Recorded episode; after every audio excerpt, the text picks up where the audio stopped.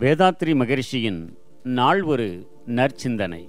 முயற்சி பயிற்சி வாழ்க வளமுடன். தன் தகைமை திறமை தவறு தேவை இவற்றை சரியானபடி கணித்து கொண்டு சிந்தனையோடு திட்டமிட்டு விடாமுயற்சியோடு வினையாற்றினால் வெற்றி நிச்சயம். அமைதியும் நிறைவும் மகிழ்ச்சியும் உண்டாம். இக்குண்டலினி யோக முறை இந்த துறையில் மனிதனை உயர்த்தி சிறப்படையச் செய்கிறது. உங்களுக்கு என்ன வேண்டும்? என்ன முயற்சி எடுத்தீர்கள்?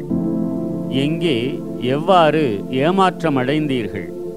உங்களுக்குள்ளாகவே சிந்தனையை தூண்டி ஆராயுங்கள். உங்கள் மனம் ஒரு பெரிய இயற்கை சுரங்கம். அதில் எல்லா செல்வங்களும் உள்ளன. முறையாக முயன்று பெற வேண்டும் அவ்வளவே.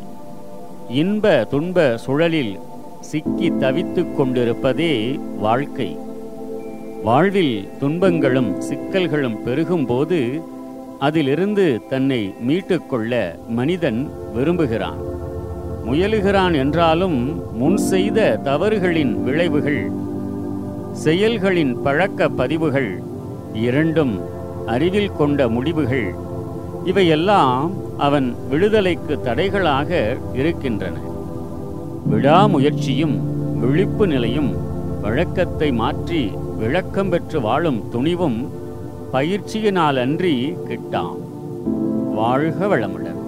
நம் கடமை அறவாழ்வின்